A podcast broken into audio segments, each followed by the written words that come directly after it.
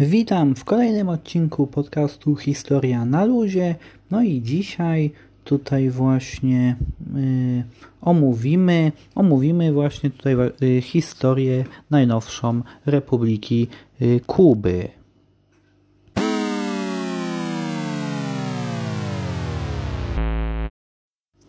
No więc tutaj Kuba, no to należała, była, należała do Hiszpanii, ale tam właśnie no była wojna, miała miejsce y, między USA a Hiszpanią, no i wtedy Kuba mm, tutaj właśnie mm, Kubę zajęli Amerykanie, no ale odzyskała ona niepodległość na początku XX wieku tutaj, no ale w, y, w 1952 roku władzę objął Fulgencio Batista w wyniku zamachu stanu. On już wcześniej tam na, w, na, w pierwszej połowie lat 40. był prezydentem, ale no yy, chciał znów powrócić do władzy. Wtedy był wybrany, wtedy, ale no i yy, w 52 roku objął władzę w wyniku zamachu stanu, no co nie podobało się tutaj niektórym osobom i tutaj właśnie w 53 roku młody Fidel Castro na czele tutaj z innymi y, działaczami dokonali tutaj właśnie przeprowadzili akcję, właśnie zostali, ale zostali schwytani, postawieni przed sądem, skazani na więzienie, ale była amnestia. Amnestia, tutaj właśnie y, Batista przeprowadził amnestię, aby zjednać sobie trochę lud, Kubańczyków, ponieważ no, jego rządy na Kubie wyglądały w ten sposób, że tutaj wpływ wpływy na, wpływy na Kubie miała mafia, były tutaj kasyna, mieli Amerykanie wpływy ogromne, a Kubańczycy y, klepali biedę. No właśnie wtedy była amnestia, Fidel Castro wyjechał do y, Meksyku, y, tutaj właśnie no tam no, ale w 1956 roku wraz z grupą ludzi powrócił na Kubę i rozpoczęła się rewolucja kubańska. Tu Fidel Castro wraz z bratem Raulem i wraz tutaj z Che Guevarą, rewolucjonistą argentyńskim, który też widział, widział naocznie zamach, jak wyglądała sytuacja w Gwatemali, gdzie miał miejsce tam zamach stanu też, no, y, w którym to palce maczali Amerykanie, no to ci, ci działacze powrócili na Kubę właśnie i rozpoczęła się rewolucja. No, w 50, tak jak mówię, w 56 roku i w 59 roku y, kubańscy rewolucjoniści zwyciężyli, a Batista uciekł na Dominikanę właśnie, no i Fidel Castro został przywódcą Kuby, właśnie wtedy to y, rząd kubański pod wodzą rewolucjonistów zaczął, zaczął tutaj właśnie y, eliminować wpływy Stanów Zjednoczonych i co zbliży, i zbliżył kraj do Związku Radzieckiego. Tutaj właśnie Kuba stała się socjalistyczna. No oczywiście w rewolucji kubańskiej no to brały udział różne tutaj siły, warto podkreślić. Y, tutaj no, mm, no i, ale tak jak mówię, no Kuba stała się y, komunistyczna tutaj właśnie, y, no i w 1962 roku, ale, no, no, ale to nie podobało się oczywiście Stanom Zjednoczonym, tutaj rządowi Stanów, Zjednoczonym, Stanów Zjednoczonych się to nie podobało, właśnie tutaj, no i CIA, czyli Centralna Agencja Wywiadowcza, zorganizowała taką y, operację, operację, czyli to inwazję w Zatoce Świń, gdzie tutaj kubańscy y, imigranci przeciwni rządowi y, Fidela Castro, no to przybyli na Kubę, tutaj właśnie chcieli tam wzniecić powstanie, właśnie no to się nie udało, tutaj właśnie świat się o tym dowiedział, kto wspierał tych, tych, tych powstańców, no też warto podkreślić, że Kennedy, który y, niedawno został prezydentem, no to dowiedział się o tej operacji, gdy ona już po prostu y, przebiegała, gdyż, gdyż tutaj decyzję o rozpoczęciu tej operacji podjął jego poprzednik Dwight Eisenhower, który był właśnie przed Kennedym na stanowisku prezydenta. No w 1962 roku Tutaj na władze radzieckie umieściły na Kubie e, rakiety. E, tutaj właśnie. Mm, no i to był tak zwany kryzys kubański. miał miejsce, było, blisko, było bardzo blisko III wojny światowej, no ale tam y, były no, zakulisowe tutaj właśnie rozgrywki, rozgrywki, tutaj właśnie zakulisowe działania, no i ten kryzys kubański został zażegnany, no tutaj właśnie Olek Pieńkowski, tutaj właśnie,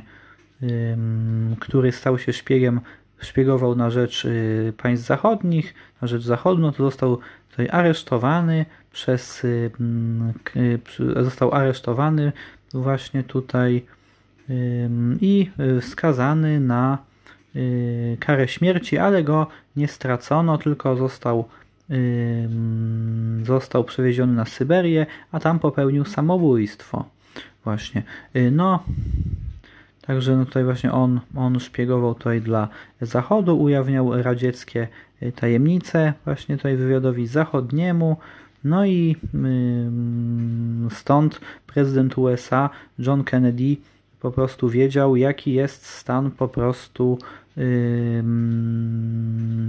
jaki, jaka, jaka jest dokładnie sytuacja na y, Kubie, jeżeli chodzi o rozmieszczenie rakiet y, nuklearnych właśnie przez władze Związku Radzieckiego. No i właśnie te rakiety Rosjanie zabrali z Kuby, a co no a za to tutaj właśnie y, rząd Stanów Zjednoczonych zobowiązał się usunąć rakiety z Turcji. No tam jeszcze w czasie tego kryzysu kubańskiego też miała miejsce blokada Kuby. Tutaj właśnie Amerykanie Kubę zablokowali. Y, tutaj, no ale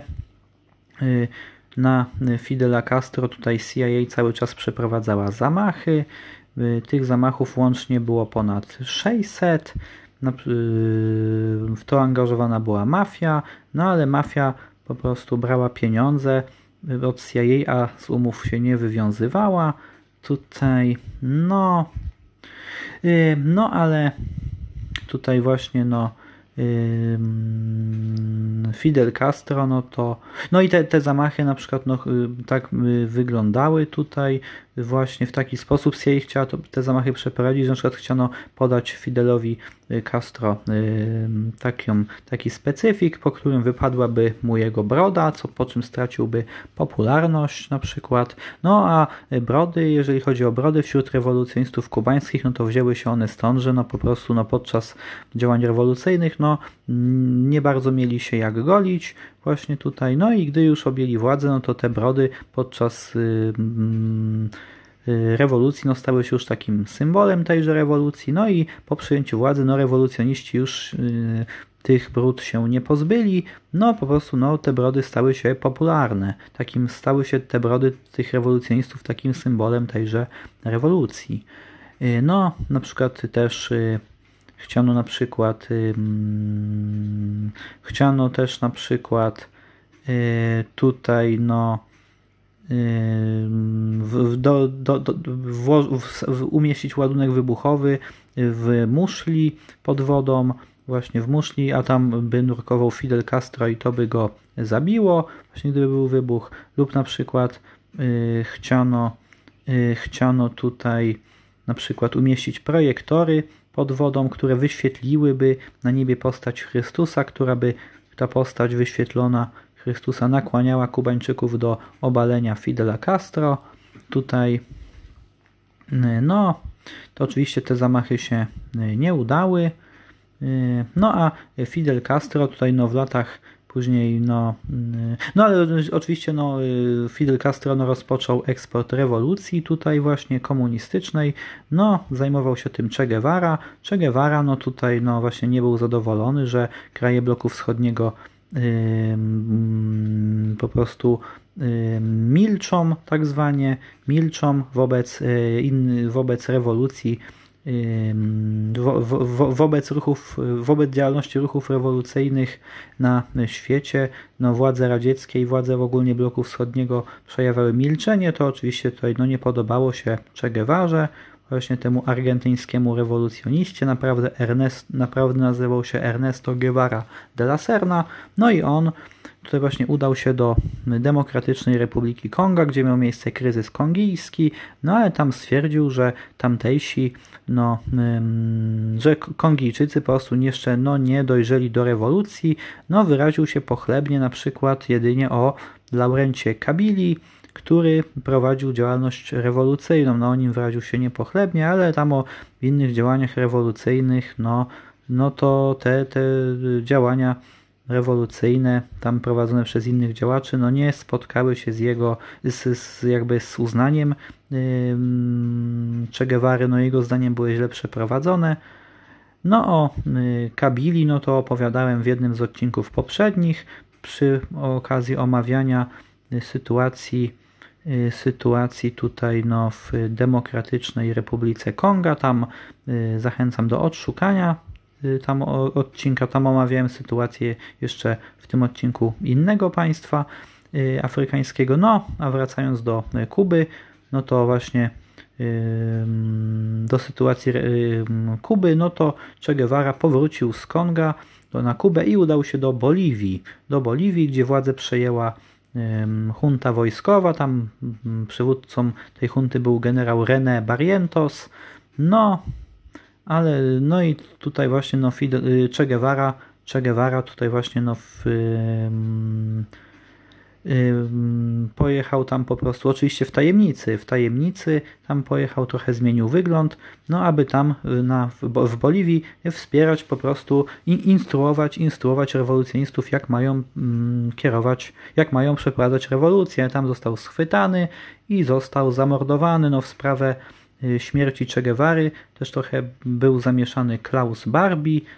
był to zbrodniarz nazistowski, no, który po wojnie po prostu no, zbiegł w, w tamtejsze rejony. No wiadomo, że w, w tą sprawę yy, śmie... no, no i y, tutaj no y, no ale Fidel Castro no, dalej eksportował rewolucję już bez Che Guevary, który już oczywiście no, nie żył. No i gdy w Etiopii władzę objęli komuniści i gdy w Angolii władzę objęli komuniści, no to Y, Kuba, Kubańczycy wysyłali tam y, korpusy ekspedycyjne tutaj właśnie, aby one pomagały tutaj rządom, y, nowym rządom rewolucyjnym zwalczać tutaj przeciwników tychże rewolucji. No, tutaj właśnie, no i Fidel Castro był przywódcą dalej Republiki Kuby, a później już po zakończeniu zimnej wojny no, sytuacja na Kubie się pogorszyła, gdyż Związek Radziecki no, rozpadł się, mm, no, nie miał kto kupować kubańskiego y, cukru, bo wtedy oczywiście Związek Radziecki mm, bardzo dużo tego cukru z Kuby kupował, zakupował ten cukier z Kuby, władze Związku Radzieckiego ten cukier z Kuby zakupowały, no po już po zimnej wojnie też Fidel Castro spotkał się z Janem Pawłem II. No, też przeprosił za też oczywiście no, przeprosił za prześladowania homoseksualistów, które miały miejsce za jego rządów. No i w 2008 roku no, ustąpił no, ze względu na stan zdrowia, a władzę objął Raúl Castro. No a Fidel no, oczywiście przestał być mówię, w 2008 roku przywódcą, czyli no, władzę sprawował lat 49 od 59 do 2008 roku. No, potem, tak jak mówiłem, władzę objął Raúl Castro, no ale dzisiaj Raúl Castro już też nie jest, nie jest przywódcą Republiki y, Kuby, no a Fidel Castro no, zmarł po, po y, kilku latach od, y, od, od, od przekazania bratu steru władzy.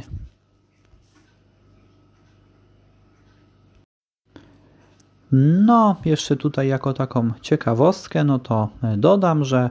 e, tutaj taki aspekt w aspekcie wojny domowej w Peru, gdzie tutaj no, w Peru, jak wiemy, no, w 80 roku rozpoczęło się powstanie przeciwko rządowi kierowane, powstanie wywołane przez Świetlisty Szlak, taką maoistowską organizację, no to y, tutaj oczywiście Kuba tej organizacji nie wspierała, ale Kuba, rząd kubański wspierał y, ruch rewolucyjny imienia Tupaka Amaru, no to taka organizacja marksistowsko-leninowska, ale która mm, walczyła zarówno przeciwko rządowi Peru, jak i ci, ci partyzanci z ruchu rewolucyjnego imienia Tupaka Amaru zwalczali też członków tutaj właśnie świetlistego szlaku. Oczywiście członkowie świetlistego szlaku zwalczali też tych, tych rewolucjonistów z ruchu rewolucyjnego imienia Tupaka Amaru. No, no i no, dlatego po prostu, że to dlatego po prostu, że ruch rewolucyjny imienia Tupaka Amaru no, był przeciwny, był przeciwny ideologii maoizmu, no ten ruch rewolucyjny, no to on on propagował i chciał wdrażać w życie idee, idee po prostu, które miały, które, które zostały zaprowadzone na Kubie właśnie po rewolucji kubańskiej, gdy Kuba stała się krajem marksistowsko-leninowskim. No i y, tutaj to by było na tyle już dzisiaj. No oczywiście no, tytuł odcinka, no, jak y, wiemy po wysłuchaniu odcinka na pewno się y, na pewno się rozjaśniło, tutaj wyjaśniło, wyjaśniło się słuchaczom, dlaczego taki tytuł, pochodnia rewolucji, no po prostu dlatego, że Kuba, po prostu no, rząd kubański eksportował rewolucję za granicę, czyli był taką w cudzysłowie no, pochodnią, po, czyli rewolucja kubańska była taką pochodnią pochodnią rozświetlającą drogę y, dla przywódców innych ruchów y, rewolucyjnych właśnie w, w, na świecie. No, jeżeli ktoś chce więcej tutaj dowiedzieć się o historii Kuby, no to czy w ogóle o, o współczesnej Republice Kuby, no to zachęcam do dołączenia do grupy na Facebooku Kastrawka, sekcja kubańska, Tutaj właśnie tą, tą grupę tutaj polecam, a jeżeli chodzi o naszą y, tutaj właśnie o, nasze, o naszą tradycję, czyli podanie jakie można materiały tutaj jeszcze, po jakie materiały można sięgnąć, ogól, zgłębiając ogólnie wiedzę historyczną, no to dzisiaj tutaj właśnie polecam Polecam audioserial y, w czasach bolszewickiej zarazy, dostępny na y, Spotify i innych aplikacjach podcastowych oraz na stronie Polskiego Radia Kielce. No ten, ten serial no to opowiada właśnie tak, przedstawia y, historię wojny polsko-bolszewickiej właśnie tutaj no, jeżeli ktoś chce jeszcze bardziej, no a drugą rzeczą, no to mm, zachęcam do zajrzenia na y, stronę y, Radia Olsztyn. Y, w, w, należy wtedy wejść w, mm, w,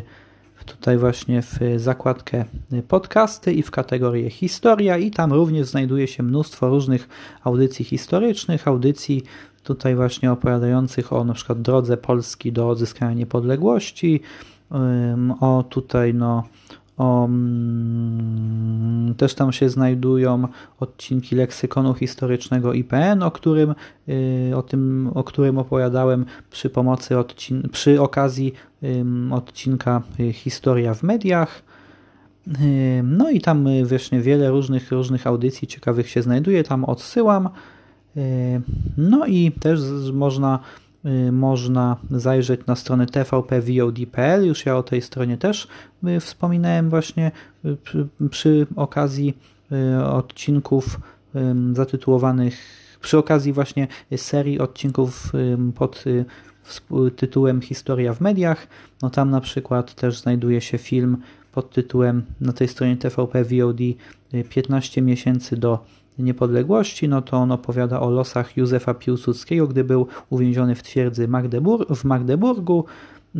Jest też tam film pod tytułem Błękitna Armia, opowiadający, jest to fabularyzowany dokument, tak jak zresztą 15 miesięcy do odzyskania niepodległości, to jest również fabularyzowany dokument, no a dokument o Błękitnej Armii no, opowiada po prostu o, o powstaniu i działaniu Błękitnej Y, armii oraz na przykład można zobaczyć też na tej stronie y, film generał pod tytułem Generał Władysław Anders. Tutaj właśnie no, jest to też fabularyzowany dokument opowiadający no, o losach i działalności generała Władysława Andersa. No i dzisiaj to by było na tyle. Ja już tu żegnam się z Państwem i do zobaczenia.